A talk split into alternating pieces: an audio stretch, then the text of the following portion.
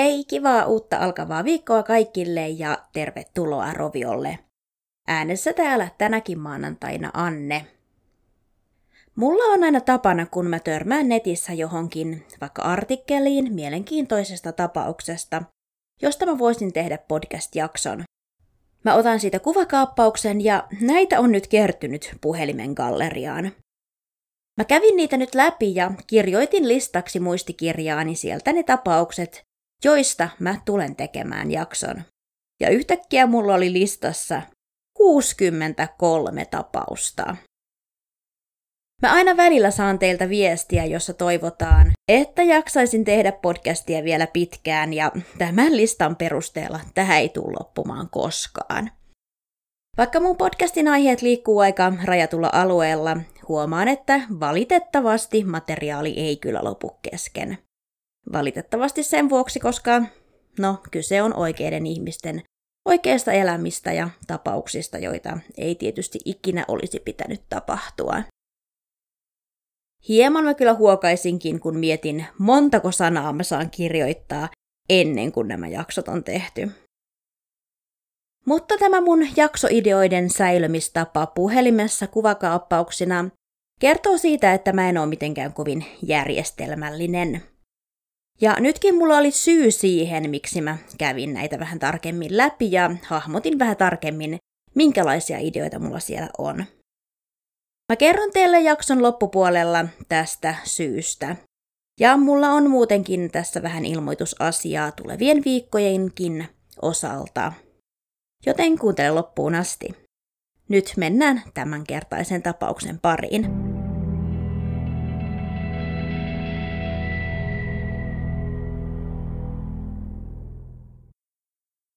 Tämänkertaisessa jaksossa mennään jälleen Australiaan. John Sharp ja Anna Kemp tutustuivat toisiinsa töissä pankissa, jossa he molemmat työskentelivät. John oli syntynyt vuonna 1967 Australiassa ja Anna vuonna 1964 Uudessa-Seelannissa. Anna muutti Australiaan ollessaan 26-vuotias. Anna oli fiksu ja urheilullinen nainen. Hän oli korkeakoulutettu. Anna oli lämmin ja iloinen, hänellä oli paljon ystäviä ja hän oli hyvin sosiaalinen. Annalla oli kaksi hyvän tekeväisyysjärjestön kautta saatua kummilasta Afrikassa, joita hän tuki taloudellisesti. Anna oli aina valmis auttamaan kaikkia ja hän sai huumorintajullaan piristettyä jokaisen huonoakin päivää. John oli kasvanut suuressa kuusilapsisessa perheessä eikä hänellä ollut juurikaan koskaan ollut ystäviä. Johnilla oli myös vaikeuksia koulussa, hänellä oli jonkinlaisia oppimisvaikeuksia, joiden vuoksi hän jätti koulunkäynnin jo hyvin varhain ja siirtyi työelämään, joka lopulta vei tuonne pankkiin, jossa hän tutustui Annaan. Anna ja John olivat siis täysin toistensa vastakohtia lähes kaikessa. Kuitenkin Anna ja John ihastuivat toisiinsa ja jo hyvin pian tutustumisensa jälkeen vuonna 1994 he menivät naimisiin. John oli tuolloin 27-vuotias ja Anna 31. Kuten mainitsin, John ja Anna kihlautuivat lähes saman tien, kun he alkoivat seurustelemaan, ja avioituivatkin vielä saman vuoden aikana. Annan perhe oli hieman huolissaan siitä, kuinka nopeasti heidän suhteensa eteni, ja Annan perhe mietti, tunsivatko John ja Anna edes kunnolla toisiaan. Annan perheellä oli epäilynsä sen suhteen, että Annan täytettyä jo 30 vuotta Anna halusi vain nopeasti avioon perustaakseen perheen. Anna halusi suuren perheen ja kuten me kaikki tiedämme, aikaa ei naisilla erityisesti ole loputtomiin tämän asian kanssa, joten Annan perhe hieman epäili Annan liiaksi kiirehtivän Johnin suhteen juuri tämän vuoksi. Annan perhe ei ollut täysin väärässä huolensa kanssa, koska jo häämatkan jälkeen Anna ensi kerran kertoi perheelleen parin avioongelmista ja myönsi, että saattoi olla virhe naida John. Annan mukaan heidän suhteessaan ei ollut sellaista rakkautta ja intohimoa kuin hän olisi toivonut. Anna ei kuitenkaan halunnut erota, vaan päätti tehdä kaikkensa avioliittonsa eteen ja olla mahdollisimman hyvä vaimo Johnille. John siis nautti rauhallisemmasta ja hiljaisemmasta elämästä, mutta Annan haaveisiin kuului suuren perheen perustaminen. Annan toiveeseen vaikutti osaltaan myös hänen uskonsa mukana tuomat arvot. Anna oli katolinen ja perhe on hyvin suuressa arvossa hänen uskossaan ja katolilaisilla onkin usein hyvin suuria perheitä. Uskonto vaikutti myös siihen, miksi avioero ei ollut Annalle vaihtoehto. Nopeasti googlaamalla mä löysin tiedon, jonka mukaan katolisen avioliiton opin mukaan pätevästi solmittu avioliitto pysyy voimassa toisen puolison kuolemaan saakka, eikä sitä voida ihmisen päätöksellä purkaa. Luin myös katolilaisesta suhtautumisesta ehkäisyyn ja ymmärsin, ettei ehkäisy olisi ainakaan täysin hyväksyttyä. Saa korjata, jos mä olen väärässä. Tämä on aihe, josta mä en juurikaan tiedä. Olen nyt ihan sen varassa, mitä mä googlasin. Anna halusi suuren perheen, mutta John halusi elää Annan kanssa kahden elämää ilman lapsia. Tämä on todella suuri ristiriita, josta toivoisi jokaisen keskustelevan ennen kuin suhde muuttuu vakavaksi. Tässä asiassa kun ei oikein voi joustaa kumpaankaan suuntaan. Pitkään John ja Anna elivätkin kahden. En tiedä käyttikö Anna kuitenkin jonkinlaista ehkäisyä, koska he olivat olleet yhdessä jo seitsemän vuotta ennen kuin Anna tuli raskaaksi. Tietysti on mahdollista, ettei Anna vain ollut raskautunut aikaisemmin. Mutta Annan raskaus tuntui olevan yllätys, ainakin Johnille, eikä positiivinen sellainen.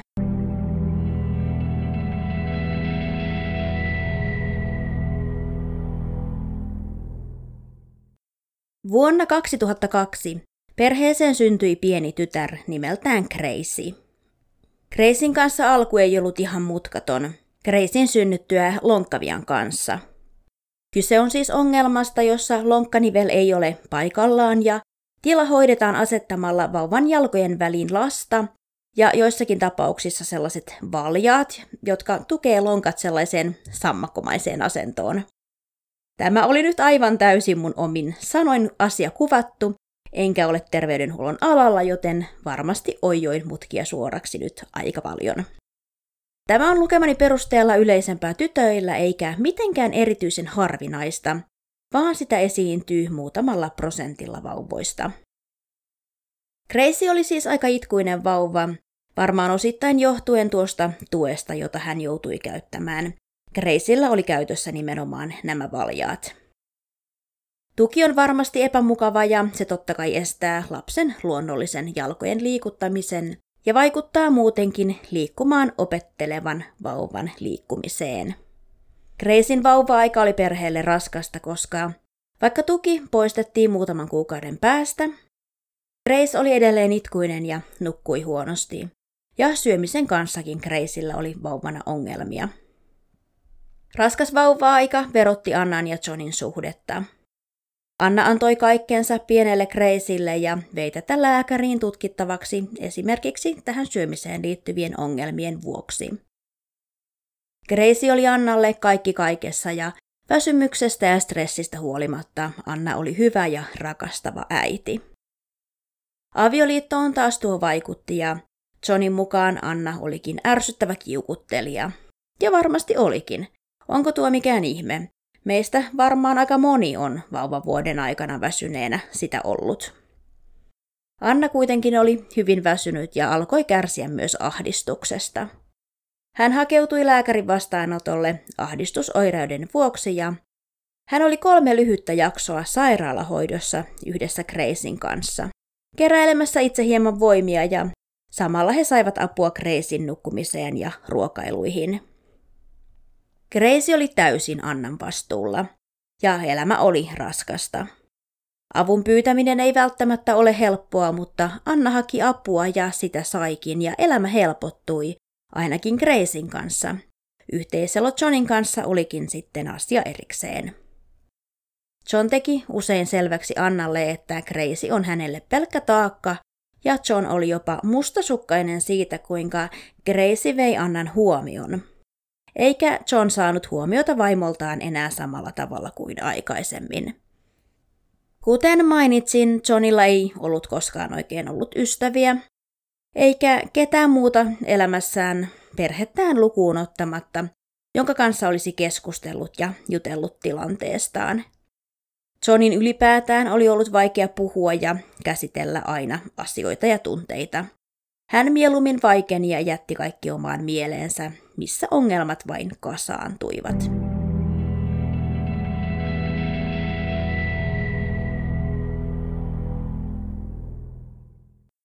Taloudellisesti Sharpen perheellä meni hyvin. John oli jättänyt työnsä pankissa ja osti kunnostettavia taloja, kunnosti ne ja myi hyvällä voitolla.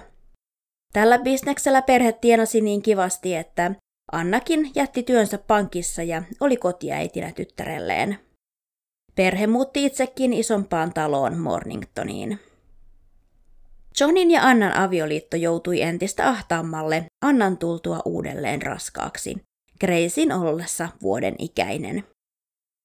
Tässä vaiheessa Grace oli vuoden ikäisenä pikkutaaperona rauhallinen, pieni tyttö, joka rakasti lelujaan, maalaamista, ulkoiluja puistossa ja tikkareita.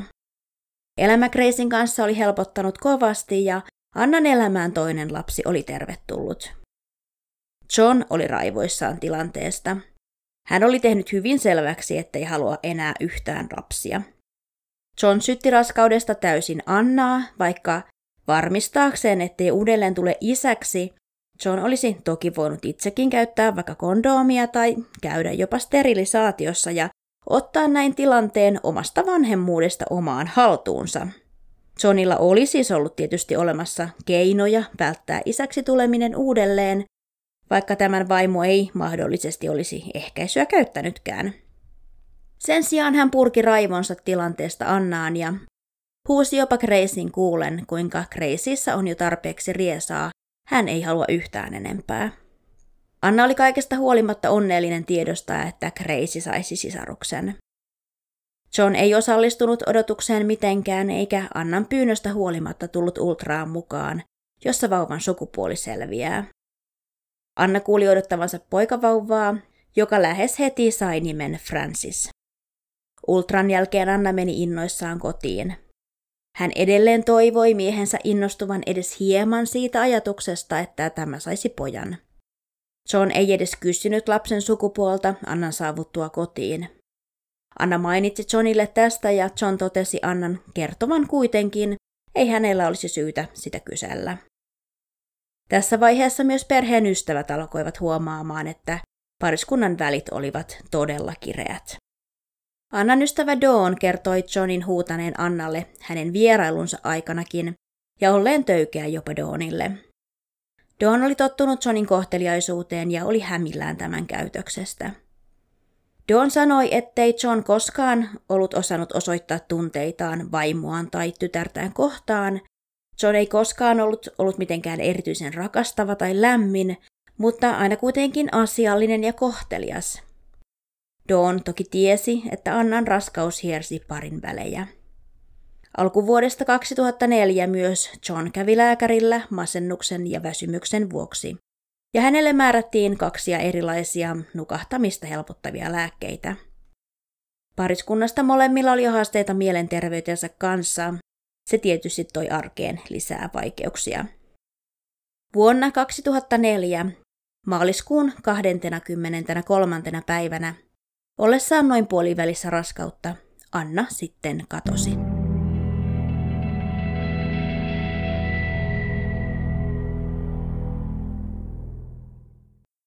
Annan katoamista ei huomattu heti. Anna oli hyvin läheinen äitinsä Lilin kanssa ja he soittelivat toisilleen päivittäin. Tuon päivän jälkeen, aina kun Lili soitti Sharpen perheen kotiin, John vastasi puhelimeen ja kertoi Annan olevan poissa kotoa esimerkiksi kaupassa.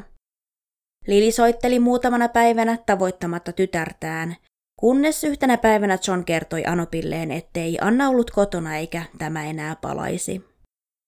John kertoi Annan lähteneen jo joitain päiviä sitten, jättäneen Johnin ja Gracyn. Annalla oli toinen mies ja Anna oli lähtenyt tämän matkaan. John kertoi, että tämä toinen mies oli myös Francis vauvan isä. Lili ei voinut uskoa kuulemaansa. Anna ei ikinä jättäisi tytärtään, Ja Anna oli hyvin uskovainen, eikä uskontonsa vuoksi ikinä pettäisi miestään tai edes jättäisi tätä. Ja vaikka jättäisikin miehensä, niin hän Anna olisi todellisuudessa halunnut tehdä, hän ottaisi ihan ehdottomasti tyttärensä mukaan. Annan perhe tiesi, ettei John hoitanut tytärtään, eikä ollut kehittänyt tyttärensä minkäänlaista suhdetta. Oli täysin käsittämätöntä, miksi Anna olisi jättänyt pienen tyttärensä tällaiselle isälleen.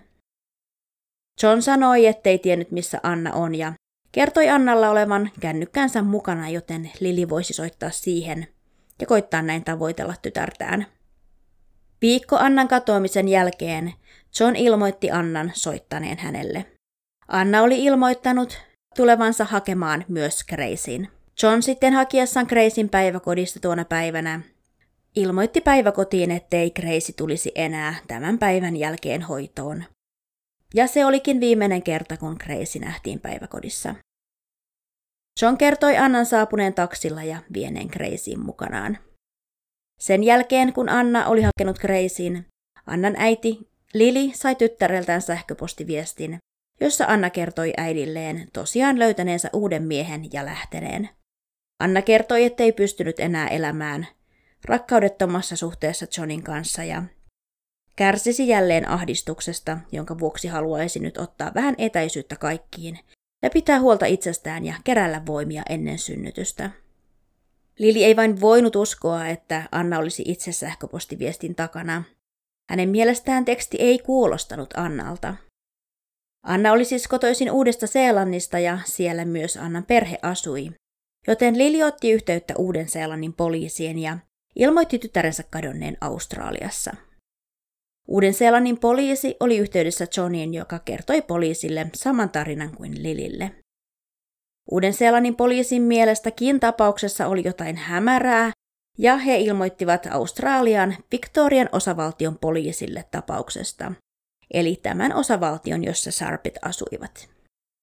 Poliisi tekikin pian vierailun perheen kotona. Poliisi löysi paikalta murtuneen ja kohteliaan miehen. John oli jätetty ja murheellinen. Hän oli huolissaan tyttärestään. John teki hyvin nopeasti selväksi, että hänen liittonsa Annan kanssa on ohi eikä hän välittäisi missä Anna on, mutta hän haluaisi tietää missä hänen tyttärensä on. John oli hyvin yhteistyöhaluinen ja vastasi kysymyksiin, joita hänelle esitettiin. John kertoi hyvin rehellisesti parin avioongelmista ja Gracen terveysongelmista, jotka loivat painetta heidän suhteeseensa. John kertoi tienneensä, että heidän tilanteensa oli huono, mutta ettei olisi kuitenkaan uskonut Annan lähtevän toisen miehen mukaan. John kertoi hopeisen auton tulleen ja vieneen Annan mukanaan. Muuta John ei miehestä tai Annan olin paikasta tiennyt. John antoi poliisin tutkia heidän asuntonsa ja poliisia kummastutti parin makuuhuoneesta puuttuva patja. John selitti hävittäneensä heidän aviovuoteensa patjan, koska siihen liittyi liian paljon kipeitä muistoja. Johnin oli tarkoitus hankkia uusi. Poliisin mielestä tämä oli ihan ymmärrettävää. Gracein puuttuvasta pinnasängystä John kertoi Annan ottaneen sen mukaansa, kun tuli hakemaan Graceen. Perheen kotoa ei löytynyt mitään, mikä selittäisi sen, missä Anna on. Seuraavaksi poliisi otti tutkintaan Annan sähköpostit, kalenterit, puhelutiedot, kaiken mahdollisen, mistä voisi selvitä tämän toisen miehen henkilöllisyys. Viimeisin puhelu, joka Annan kännykästä oli soitettu, oli päivältä, jolloin tämä oli kadonnut. Anna oli soittanut vakuutusyhtiölle keskustellakseen perheen terveysvakuutuksesta. Kaikki oli kuulostanut aivan täysin normaalilta. Anna oli halunnut liittää Francis vauvan perheen vakuutukseen mukaan. Mikään ei siis tässä keskustelussa viitannut, että Anna olisi lähdössä. Poliisi ei löytänyt minkäänlaisia puhelutietoja yhdenkään miehen kanssa, tai viestejä ei löytynyt esimerkiksi sähköpostista. Ei löydetty tilejä deittisivustoille, jossa Anna olisi voinut tavata miehen. Ei löydetty myöskään taksin tietojärjestelmästä mitään tietoja, että yksikään taksi olisi käynyt Sarpin perheen osoitteessa tuona päivänä, jolloin John kertoi Annan hakeneen Gracein taksilla luokseen. Johnin mukaan Anna oli vienyt pinnasängynkin mennessään, luulisi taksikuskin muistavan tällaisen kuljetuksen. Poliisi tutki kaikki mahdolliset julkiset kulkuneuvot, bussit, junat, kaikki, millä kukaan voisi liikkua, eikä Annasta löytynyt jälkeäkään. Puhelutietoja tutkiessa löytyi puhelu, joka oli tehty päivä ennen Annan katoamista. Katoamistaan edeltävänä päivänä Anna oli sopinut katoamistaan seuraavalle päivälle TVn kaapelikorjaajan käynnin. Anna oli siis tehnyt suunnitelmia kotiinsa vielä päivä ennen kuin hän katosi. Kaapelimies saapui paikalle päivä Annan katoamisen jälkeen. Oven avasi tuolloin John ja kertoi TVn olevan kunnossa eikä päästänyt korjaajaa sisälle.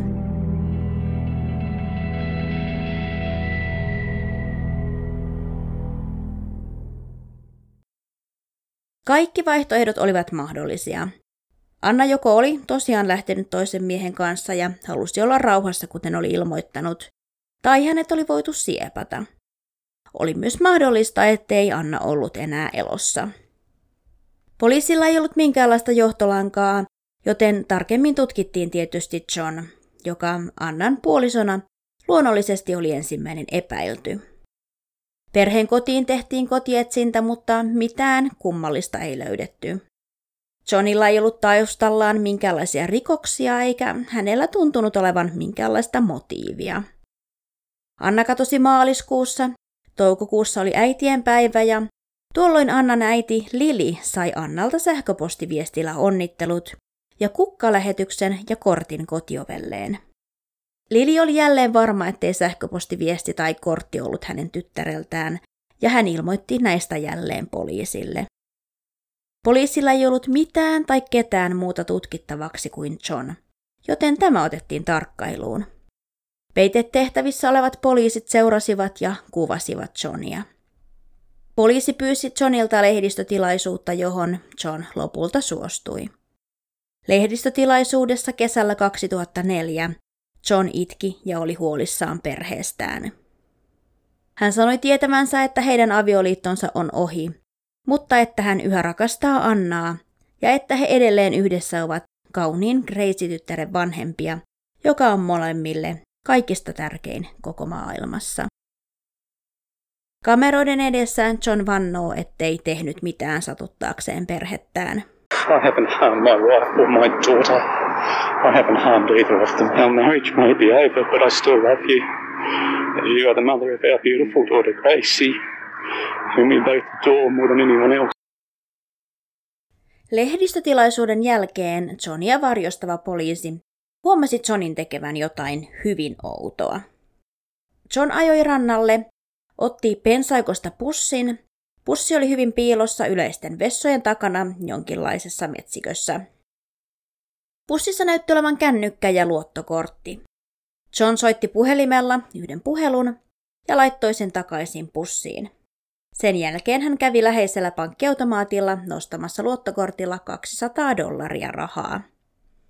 Tämän jälkeen hän vei luottokortin ja rahat tuohon pussiin ja asetti pussin takaisin hyvin piiloon pensaikkoon, josta sitä ei löydettäisi. Poliisi sai kuvattua tämän kaiken. John ajoi takaisin kotiin ja pian poliisi sai puhelun Johnilta. Silloin poliisi tiesi varmasti Johnin tehneen perheelleen jotain.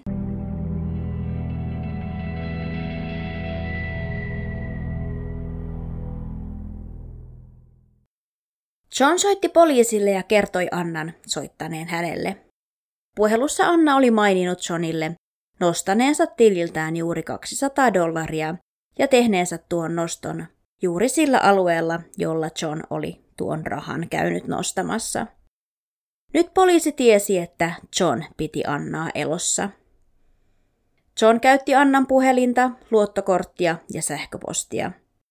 Anna olisi varmasti kuollut, ja luultavasti sitä olisi myös pieni Crazy. Poliisi ei heti paljastanut Johnille olevansa hänen jäljillään. Johnin tarkkailua jatkettiin vielä hetken aikaa siltä varalta, että hänen nähtäisiin tekevän jotain muuta, mistä saisi lisätodisteita. Ja samoin häntä kuultiin edelleen ihan normaalisti kuten aikaisemminkin. John pysyi tarinassaan siitä, mitä oli tapahtunut, John myös mainitsi, että Anna käytti puhelintaan ja luottokorttiaan, ja nämä olisi todistus siitä, että Anna on elossa. Vuonna 2004 kesäkuun 22. päivä, lähes päivälleen kolme kuukautta Annan katoamisen jälkeen, poliisi pidätti Johnin epäiltynä Annan ja Gracyn murhista. Johnia kuulusteltiin virallisesti epäiltynä, mutta tämä ei aikonut tunnustaa. Poliisilla ei ollut ruumiita tai mitään pitäviä todisteita. Johnia kuulusteltiin viisi tuntia, kunnes tämän perhe pyydettiin paikalle avuksi. John oli hyvin läheinen perheensä kanssa ja siksi perheestä ajateltiin voivan olla apua. Johnin vanhemmat ja kaksi veljeä saapui paikalle ja poliisi näytti heille videon, jolla John käyttää Annan puhelinta ja luottokorttia ja väittää sen jälkeen Annan tehneen tuon noston automaatista. Tämän jälkeen perhe päästettiin kuulusteluhuoneeseen, jossa John oli. John käytti aikaa pari tuntia perheensä kanssa, ja perheen tultua ulos kuulusteluhuoneesta he sanoivat Johnin haluavan kertoa, mitä tapahtui. Poliisi palasi kuulusteluhuoneeseen ja John tunnusti murhanneensa ensin vaimonsa ja sen jälkeen tyttärensä. Gracie oli tuolloin vuosi ja kahdeksan kuukauden ikäinen.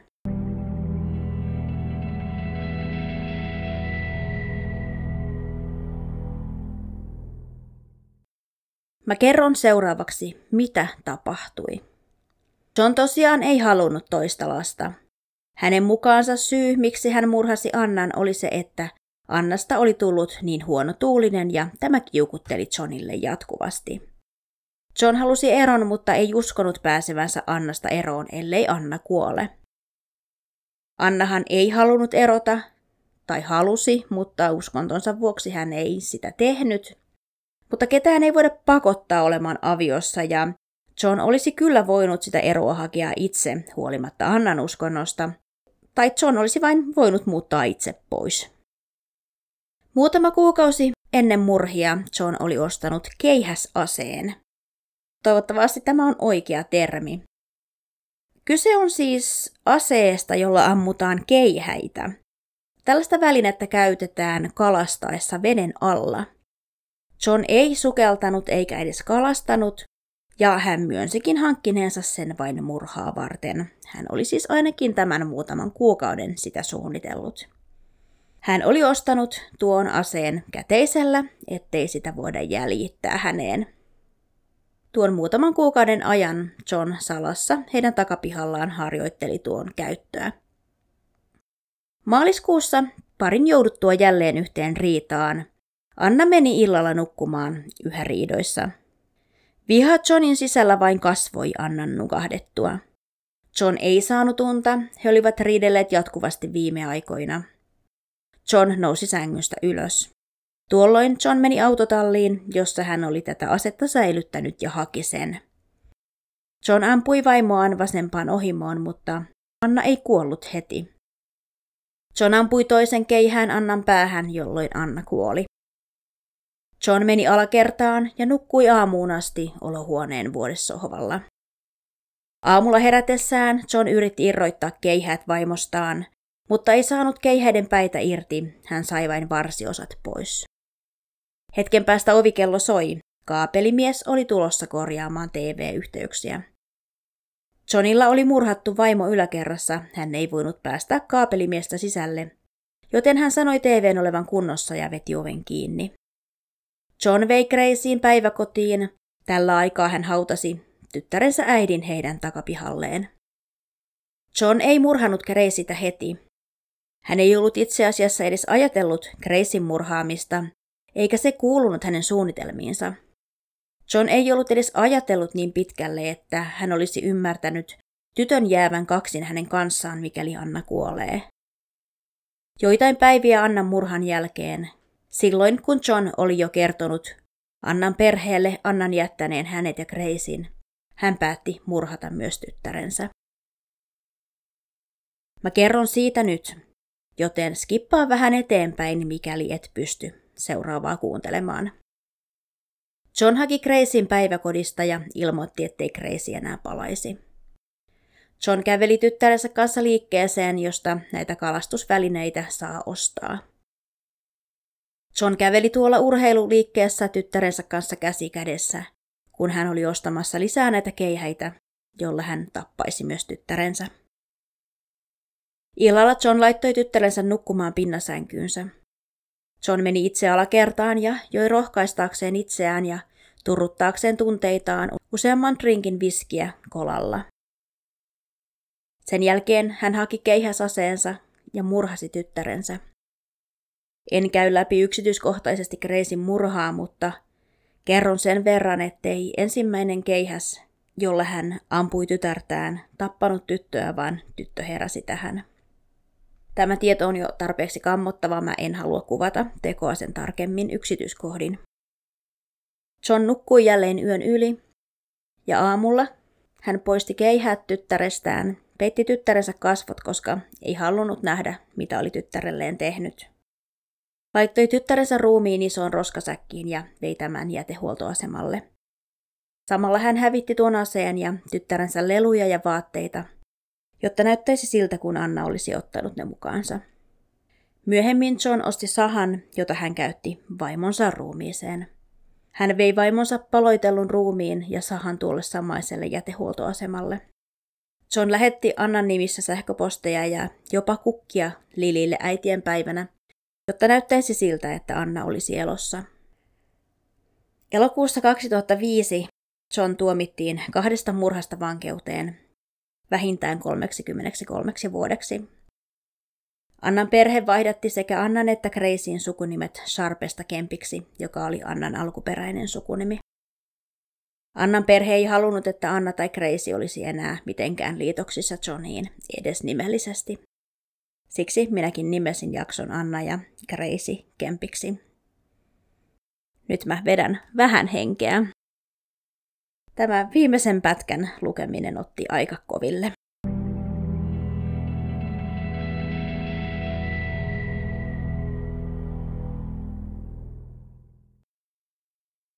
John Sarpea kuvataan Australian Chris Watchiksi. Chris Watchin nimi on meille tuttu, mutta jostain syystä Sarpen perhesurma on jäänyt paljon vähemmälle huomiolle.